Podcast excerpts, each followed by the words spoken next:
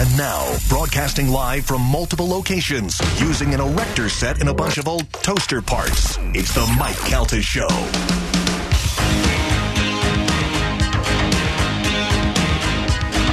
Eight thirty-one of the Mike Calta Show. It's one zero two five. The Bone. If you're a wrestling fan, you were looking forward to going to WrestleMania, and then COVID, stupid COVID ruined everything. Then the next WrestleMania was supposed to be in LA. Stupid COVID ruined there. But good news for us, they're bringing it back here, and it's two nights in Tampa at Raymond James Stadium, Saturday, April 10th, and Sunday, April 11th. And talk to us about that right now. We welcome the champ to the show for the first time, ladies and gentlemen. This is Drew McIntyre. Drew, how are you, sir?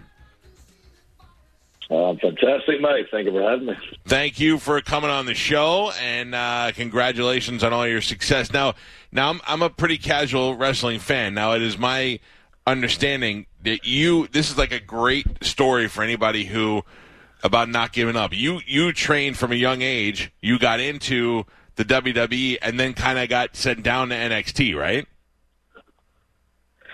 Um, well, um, I'll give you the quick version of my story. You know, I always wanted to be a WWE superstar. I'm from Scotland, a country of five million people. No one had ever become a WWE superstar from Scotland. Told everyone I was going to do it. Worked really hard. Was very lucky to get signed by WWE. 21 years old as I got my degree from university. Came to America. Things were going great. Was on WWE TV. Vince McMahon literally pointed at me on the television show WWE SmackDown and said, "This guy's the future. Yep. Going to be a future world champion." When I was 23 years old, things didn't go to plan.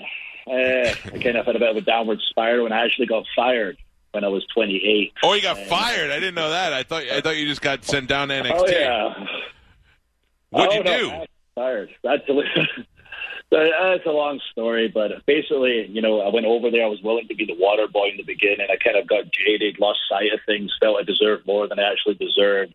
You know, I had a few personal things that happened, and my mother got sick, um, and I inevitably passed, which rocked my world. I was going out partying too much. And I let my dreams slip away. There was a there was a lot behind it, but I had to look myself in the mirror and understand this is on you, buddy. You weren't giving it your all for your dream. And from that day forward, that I got fired, I started working my butt off in the gym, uh, verbalizing myself, anything I could do to better myself in wrestling. I wanted to go to bed every night, be able to look myself in the mirror again and say, "You gave it your all today." I eventually worked my way back to WWE to NXT, our third brand, um, won the NXT Championship there, re-debuted on WWE Raw, worked my way up the ranks to the main event of WrestleMania. Last year's WrestleMania, get the first title shot after 20 years in wrestling. Uh, the pandemic hit. But I'm going to tell you, I beat Brock, I beat Brock Lesnar for the WWE Championship. There was no fans in attendance, but I heard, you know, we had um, 14 million social media interactions over two days, up 60% from the year prior. There was no other sports on at the time. There was no other entertainment on at the time. We were the only game in town. We put a lot of smiles on faces. I was so damn proud of it. But this year, we get to take two in Tampa, my American hometown, 15 minutes where I'm standing right now at the Raymond James Stadium. We're going to have a limited capacity there, and I can't wait to actually have fans this time. Yeah, I mean, I, I don't know. First of all, congratulations, and that- that's even better story than I thought. I you did you know getting fired and then really making the decision to that this is your dream. You don't want to screw it up, and then coming back, but not only coming back, but coming back to be uh, champion and be a great champion. I mean, Vince loves those big guys. You're six foot five guy. You work your ass off. I mean, the good for you that you made it back. Now, uh, you certainly deserve a a live uh, WrestleMania.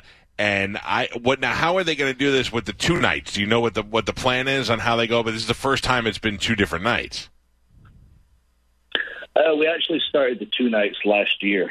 Then, I, um, then I'm wrong. For an entire weekend.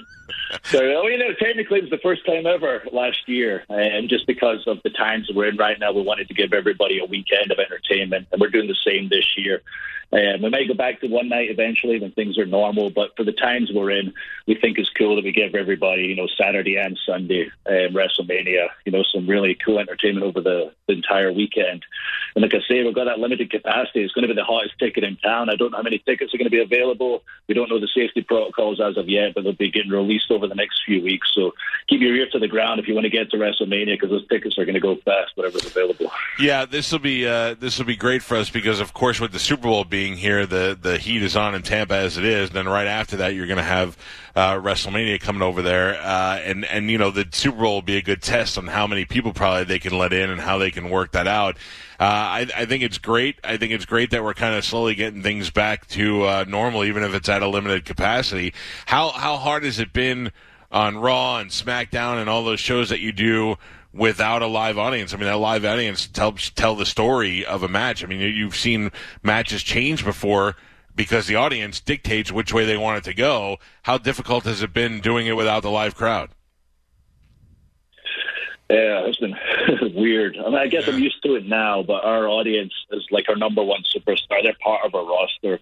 Like you mentioned, like you can go out there for an interview on the microphone doing your thing and the crowd just don't like it and our audience aren't afraid just to crap all over you live and you have to t- change the pace of like where that interview is going because they don't like it. They might crap all over a match and that's fine. That's the part of the excitement of WWE if they don't like it they're going to loudly tell you and to lose that atmosphere to lose our audience was pretty weird at first especially initially the height of the pandemic where we're doing our shows in the performance center and there was literally nobody there. It was complete silence. So you tune into WWE expecting a crazy crowd and you couldn't hear a thing so yeah. this was a unique time where our superstars had to up their game, up their physicality because you know, we got sophisticated audiences. Wrestling fans know, but casual fans like yourself perhaps watch UFC or boxing. You know when you punch someone or kick somebody, it makes a noise. It leaves a mark. You understand that certain maneuvers are finishing holds that you see in UFC. So some of our superstars had to step up their physicality because you could hear everything, you could see everything, and it's really it was a growing period for a lot of our talent in the ring. And when it came to the interviews, instead of the crowd talking over the top of you, it became like a drama show or a comedy show.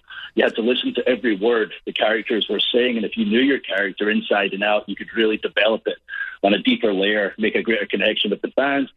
Eventually, thank goodness, we moved into the WWE Thunderdome. Hopefully, everyone's seen it out there. If you haven't, check out WWE Raw, WWE SmackDown. We're back in an arena now. We've got the lights, the lasers, the pyro, everything you expect from WWE. But the biggest thing of all, thank God, we got our fans back virtually. There's over a thousand fans at a time on the screens. It's all in real time. I know that because I did a test one week. I had everyone do a thumbs up with me. It felt like time stood still when I said everyone give me a thumbs up because I didn't think it was live.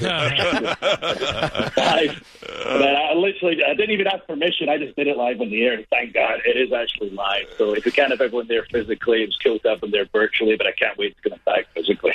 Well, this is huge for us. I mean, this is uh, we got we got April, we got uh, WrestleMania coming here Saturday, uh, April 10th, Sunday, April 11th. You've got uh, Drew living here in Tampa. You've got the uh, the most. A lot of these guys live in the area, and then now you have it happening at the uh, at the Thunderdome, uh, which is Tropicana Field, uh, which is probably the best uh, sporting event that's happened there in the last couple of years. So, Drew, it's great to have you on the show, and I hope you guys have a, a huge turnout at WrestleMania. I'm, I hopefully I would like to get in there and check it out. I was all locked in. I had lower level tickets for the last one, and I got them yanked out from underneath me. So I hope to be able to be there and cheer you guys on, and hopefully you guys get back to normal soon. I appreciate it, and we definitely will get back to soon. But yep, thank you all WWE fans out there. If you've not checked it out yet, please check it out, and I guarantee you're going to like what you see. Thank you, thank pal. You, thank you. Good luck at WrestleMania, Drew McIntyre.